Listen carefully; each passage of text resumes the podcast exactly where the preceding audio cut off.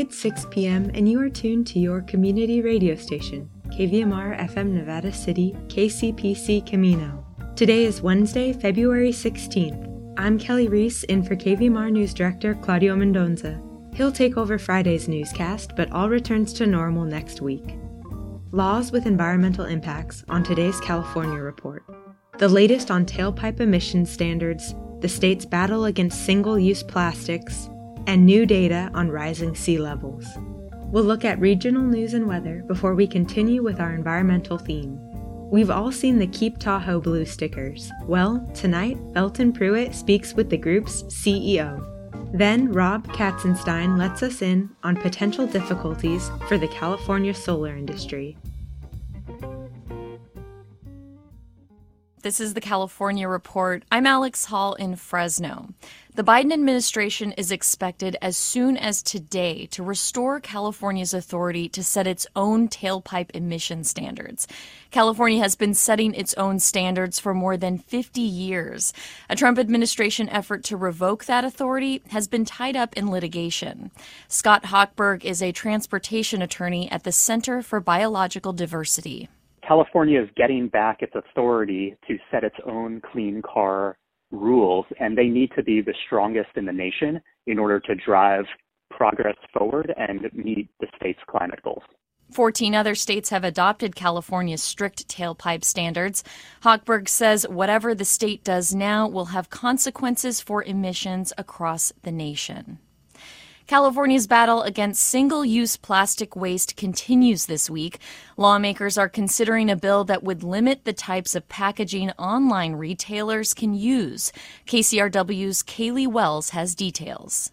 When online shopping grew during the pandemic, so did packaging. A report last year from the wildlife advocacy group Oceana says Amazon's plastic waste spiked nearly 30% in 2020, although Amazon disputes that. That plastic takes centuries to degrade. The new bill would require big online retailers to stop using common plastic packaging by 2024. Small businesses would have more time to transition by 2026. If this measure passes, retailers would have to use packaging that's reusable, recyclable, or biodegradable.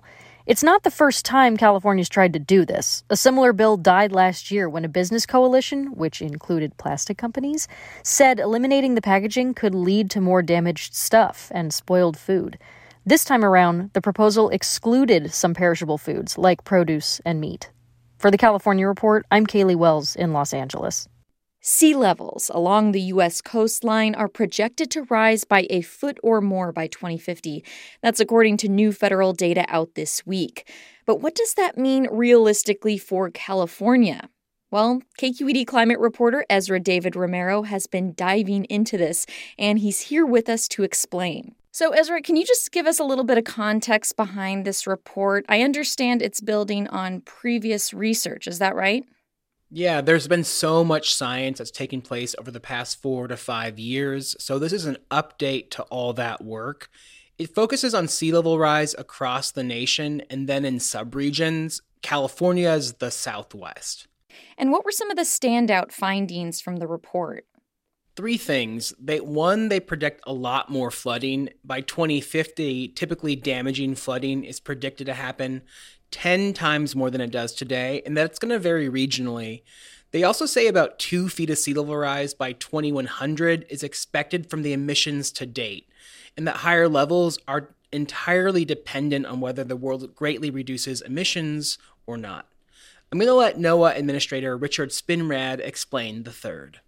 One of the most profound statements in this report is that the United States is expected to experience as much sea level rise in 30 years as we saw over the span of the entire last century. The report predicts sea levels along the U.S. coast will rise 10 to 12 inches on average by the year 2050 and so, what does all of this mean for Californians? The interesting thing is that by 2050, sea level rise is expected to be lower here on the West Coast, about 4 to 8 inches. After that time frame, what happens next is really dependent on what happens with global emissions. If the world keeps warming, then ice sheets are at risk of melting in the higher climate scenarios. But Ben Hamlington with NASA's Jet Propulsion Laboratory in Pasadena says that's a little up in the air still. I think it's important to separate out the higher scenarios as you get out to 2100 and beyond, because you do have the, the potential for very large amounts of sea level rise to occur associated with some of these processes that there's still quite a bit of uncertainty about um, associated with the ice sheets. Is there anything here that we can be optimistic about? Well, there's a little bit. When I spoke with the state and local sea level rise officials about this, they said the new data it doesn't hugely change what they're already preparing for. Their current models are already preparing for a far wetter future of like 3 feet or more, and it'll likely take about a year for the federal projections to make its way into California's plans. The other cool thing is that the new data goes all the way up to the year 2150, which wasn't in that last report. Jessica Fain with the San Francisco Bay Conservation and Development Commission says that extra layer of data will help planning for the future. 2100 is, it might seem like a faraway number, but it's really the lifetime of a person who was born today, right? And so having these further out numbers to think about is uh, something that's really valuable. And Jessica says there's no reason to lag in preparation because after mid century, projections speed up and sea level rise and flooding are just going to get worse. Ezra, this is a lot of information to digest, um, but thankfully we have you here to explain it to us. Thank you so much for joining us. Thanks for having me. State lawmakers announced two bills Tuesday to tackle COVID 19 misinformation and disinformation online. KQED's Rachel Myrow has more. Assembly Bill 2098 would encourage the state's medical board to discipline doctors peddling disinformation for profit. Senate Bill 1018, modeled after similar federal legislation, would require social media platforms to disclose data that helps academics and lawmakers see what's being done to counter COVID 19 confusion. Senator Richard Pan of Sacramento says California can't wait for a national solution. Transparency will allow the public to make informed decisions and lawmakers and researchers need necessary information so we can hold online platforms accountable and also set standards. The bills come from a working group of state lawmakers focused on boosting vaccination laws. For the California Report, I'm Rachel Myrow. No comment yet from Meta, Google, Twitter, or Snap. Support for the California Report comes from Personal Capital helping people take control of their finances with financial tools and objective advice from a fiduciary advisor. PersonalCapital.com. PaintCare, now with 800 drop off sites in California where households and businesses can recycle their leftover paint. More at paintcare.org. And Eric and Wendy Schmidt, whose philanthropy harnesses the power of people and science to create innovative solutions for a healthy environment, just societies, and opportunities for human achievement. And that's the California Report for this Wednesday, February 16th. We're a production of KQED Public Radio. I'm Alex Hall. Thanks for listening and have a great day. Now let's take a look at regional news. Nevada County Public Health reports 17 new confirmed COVID 19 cases today, 4,953 cases are active with 21 people hospitalized. In a media Q&A, Jill Blake, Nevada County's public health director, disclosed today that 77% of Nevada County's eligible population has at least one dose of the COVID-19 vaccination. This amounts to over 72,400 people. 68.7% of those eligible are fully vaccinated. Despite changes in Nevada County's mask mandate, Nevada County's public health officer, Dr. Sherilyn Cook, strongly recommends everyone still mask indoors, regardless of vaccination status. The Union of Grass Valley reports a group of about 50 students, staff, parents, and community members gathered along Ridge Road in front of the Nevada Union High School and the district office to protest the school mask rules yesterday. At least one Nevada Union staff member joined the group, as well as members from the local Back the Blue organization, which had been hired to provide their sound system.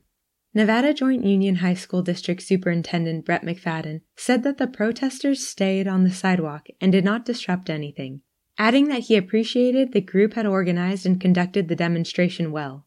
Quote, we attempted to do everything right, at considerable expense to our students, our staff, to the district's budget, and we still saw numbers skyrocket said McFadden in regards to the recent COVID 19 surge. Quote, so I've come to believe that the quicker we return to normal, and I do believe that we can return to more normal and still be able to address the health and safety needs of our students and staff. I think we can do that, and it's time to do that. End quote. Nevada County's annual point in time count of homeless individuals and families will take place on February 24th. The Nevada County Regional Continuum of Care, in coordination with Nevada County and the Homeless Resource Council of the Sierras, announced the details of the census today. Point in time counts are required by the Department of Housing and Urban Development to receive federal funding to address homelessness. Nevada County Health and Human Services stress the importance that everyone experiencing homelessness in Nevada County be counted and that information about their specific needs be collected to effectively utilize incoming funding to address service and housing needs for vulnerable residents of the county. Results will be posted to bettertogethernevadacounty.org once available. Spring training isn't just for MLB teams. CAL FIRE Aviation Operations announced the start to fixed and rotary wing training in Placer and Nevada County this week for the next three months. Training will, of course, depend on weather and fire activity, but don't be alarmed if the Grass Valley Air Attack Base seems to suddenly kick into high gear. Now let's take a look at our regional weather. For those in Grass Valley and Nevada City, tonight, clear with a low around 36 gusts as high as 21 miles per hour. Tomorrow, sunny with a high near 61. The morning will be windy with gusts up to 20 miles per hour. In Truckee and Lake Tahoe, tonight mostly clear with a low around 15, wind between 10 and 15 miles per hour. Tomorrow, sunny with a high near 45. And in Sacramento and Woodland, tonight, mostly clear with a low around 42 and gusts as high as 22 miles per hour. Tomorrow, sunny with a high near 67.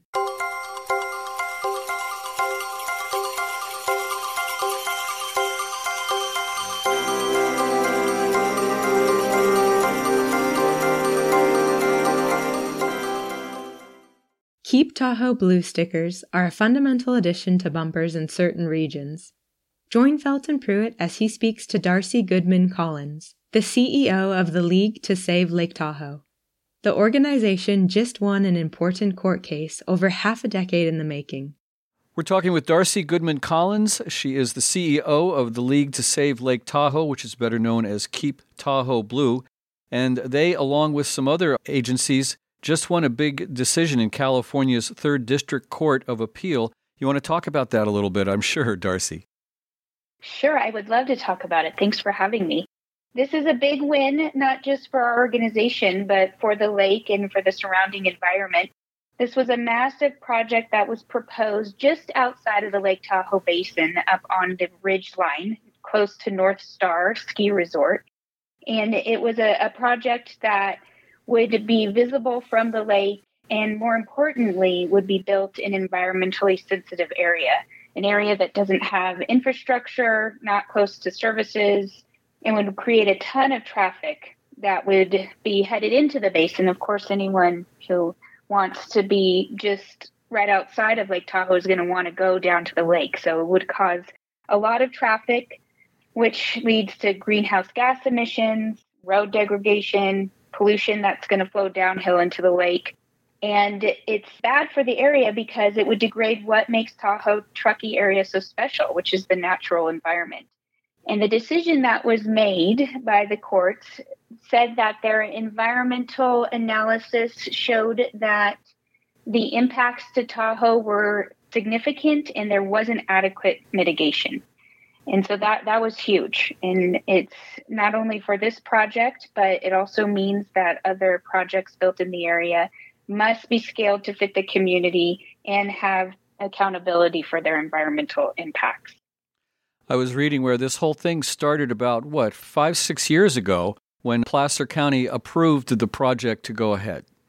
Yes, it started even before that. So we did have the opportunity to work with the project proponents, I think starting way back almost in 2014, if memory serves me. And we had numerous conversations with them trying to influence a good project. And there were some components that would have been good would have helped preserve an area just to the east, make sure that that area wouldn't be developed. So there, there was hope that we can get to a um, conclusion that was beneficial for the environment. And in fact, we wanted to make sure that the project was better for the environment, that they were good stewards of the lake and that there's a positive benefit. But when the project was finalized and approved, we were in opposition because of the impacts, not just to the lake, but to the surrounding region. So, the Martis Valley Development Project was funded by the Sierra Pacific Industries. So, what's their next move, and do you have a counter move for them, or are we done? I'm not sure what their next move will be, but we're hopeful that that area will be purchased for conservation and that there won't be a project there because it's it's not the best area for a project for things I mentioned, such as it's a pristine forest. and it's also in a very high fire risk area, so it's recent history would tell us it's not the appropriate place to have a big massive development. You teamed up with Sierra Watch and some other conservation groups as well. So this was a big group project. Yes, and I, am glad you bring up that point because we worked closely with Sierra Watch and Mountain Area Preservation. And so it was really a, a big collaboration of conservation groups, which made it such a significant opportunity and a good way to, to partner with some really good organizations, all working towards the same goal. Tell people a little bit about the League to Save Lake Tahoe. The League to Save Lake Tahoe, also known as Keep Tahoe Blue, is the oldest and largest environmental organization in the Lake Tahoe Basin with the sole purpose of advocating for and protecting for Lake Tahoe. We're celebrating our 65th anniversary this year, so we're one of the older environmental nonprofits in the country. And we do a lot of advocacy work, but a lot of our work is community engagement and environmental education. That's uh, the, the most fun part of our job, and that's where we're the most effective. We have citizen science programs, we have community engagement programs, and we, we work very closely with our, our community and with visitors coming into the basin to help educate them on how to be good stewards of the lake. Tell people how they can get in touch with the League to Save Lake Tahoe if they wish to. There are plenty of opportunities to help us keep Tahoe blue. And in fact, we try and make it easy for everyone to be a Keep Tahoe Blue gooder. And you can go to our website, which is keeptahoeblue.org. We have a ton of events and we have a bunch of online resources. So you can train to become a volunteer, whether you have five minutes or five hours, there's an opportunity for anyone to help keep Tahoe blue. We've been talking with Darcie Goodman Collins. She's the CEO of the League to Save Lake Tahoe, which is known as Keep Tahoe Blue. Thanks for all the information, Darcie. Thank you. It's a pleasure. Curious about all the hubbub over solar energy in the news recently? 18 year solar industry veteran and current owner of Nevada City based solar racking company Power Structures, Rob Katzenstein, closes our newscast with a commentary. What do potential changes from the California Public Utilities Commission mean for California's solar industry? Katzenstein tackles this question up next. You've probably heard there are big changes afoot in California for people with solar energy systems on their homes, or for those of you who are thinking about going solar here. The California Public Utilities Commission, or CPUC for short, is considering drastically altering the amount that future solar customers will be paid for power their systems produce. Those that have solar already will be able to keep their present rate for 15 years from when their system was installed. Then they will be switched to the new rates. For many old time solar customers, that will be right away.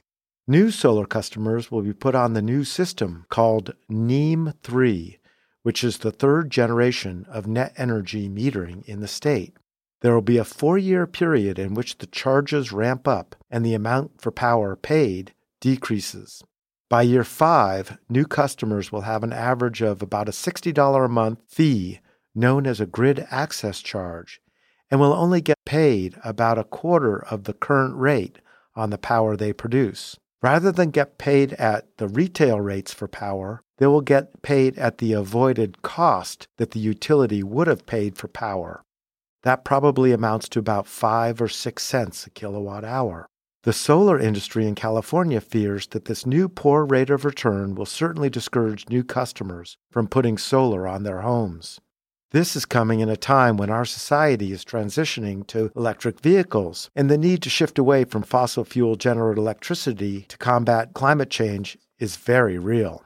The 25 year boom in solar and wind made in California has meant that the state has not had to import electricity from out of state fossil fuel plants. The utilities believe that they need to charge more for solar customers' access to the grid, as they call it, in order to do the necessary upgrades to the power grid infrastructure and harden it from disasters like the fire that destroyed the town of Paradise in 2018. The utilities' argument is that non solar customers, including low income ratepayers, are shouldering the burden of these repairs and upgrades. Solar advocates admit that the current charges for grid access is probably too low, at just about $10 per month, and changes need to be made. However, the current CPUC proposal is to charge $10 per month on each installed kilowatt of solar, which an average house will have a 5 or 6 kilowatt system, resulting in a 50 or $60 per month charge. A charge of maybe $30 a month for any size system might be more equitable. The big problem is that solar produces most power in the middle of the day when the sun is shining down high in the sky. So now the state has enough power by lunchtime, but by dinner time, when the sun has set, there is a need for more power to be generated. Batteries installed on residential solar systems have the potential to take care of this load shift. However, these batteries are still very expensive, and the environmental impacts of producing all these batteries are still being debated. Electric cars, whose batteries can be plugged into the grid, can also help with the power needed at peak times. However, all this new technology needs time to assimilate and also financial incentives to make it pencil out. The new CPUC proposal does have incentives for systems with batteries, so that is encouraging. The CPUC has put a temporary hold on the proceedings till March or beyond. Public outcry over the drastic reduction in benefits from going solar influenced Governor Gavin Newsom to say there needs to be some changes. Also, it turns out the CPUC has had two of its five commissioners step down from the commission in December of 2021, including the president. The new commissioners that Governor Newsom appointed are hesitant to sign on to this plan that was developed by their predecessors. Whether it will be back to the drawing board or just some minor tweaks is the question that will be answered in future CPUC proceedings.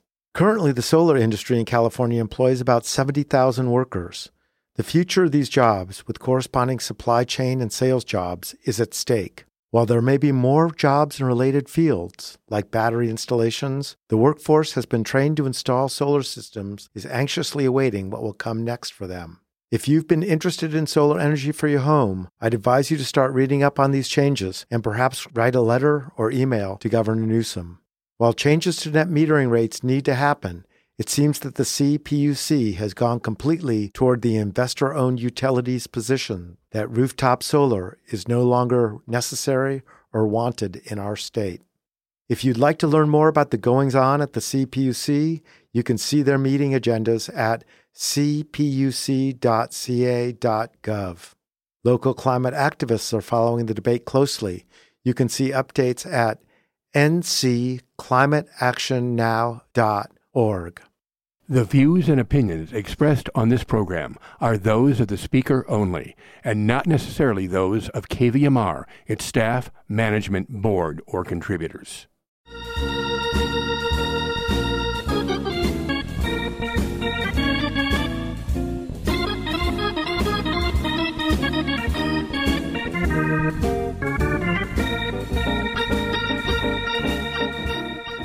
That's our newscast for this Wednesday, February 16th. If you missed some of tonight's news, you can visit us online at kvmr.org or listen in wherever you get your podcasts. KVMR gets support from Carmen's Garden and Greenhouse, locally owned since 2012 on Loma Rica Drive, Grass Valley. Stocking greenhouse coverings and components, down to earth amendments, IPM products, and more. Open Monday through Friday, 10 to 5 carmensgarden.com, and Sweetland Garden Mercantile, North San Juan, offering organic gardening materials, hardware, PVC, and Dave Wilson and Felix Gillet bare root trees. Monday through Saturday, 9 to 5. 292 9000, sweetlandgm.com. Dig it. Keep it tuned to your community radio station. Ahead at 6:30 is The Sages Among Us. Then at 7, we have Democracy Now! with host Amy Goodman. The KVMR Evening News is produced by KVMR News Director Claudio Mendonza. Thanks for tuning in this evening. I'm Kelly Reese, signing off.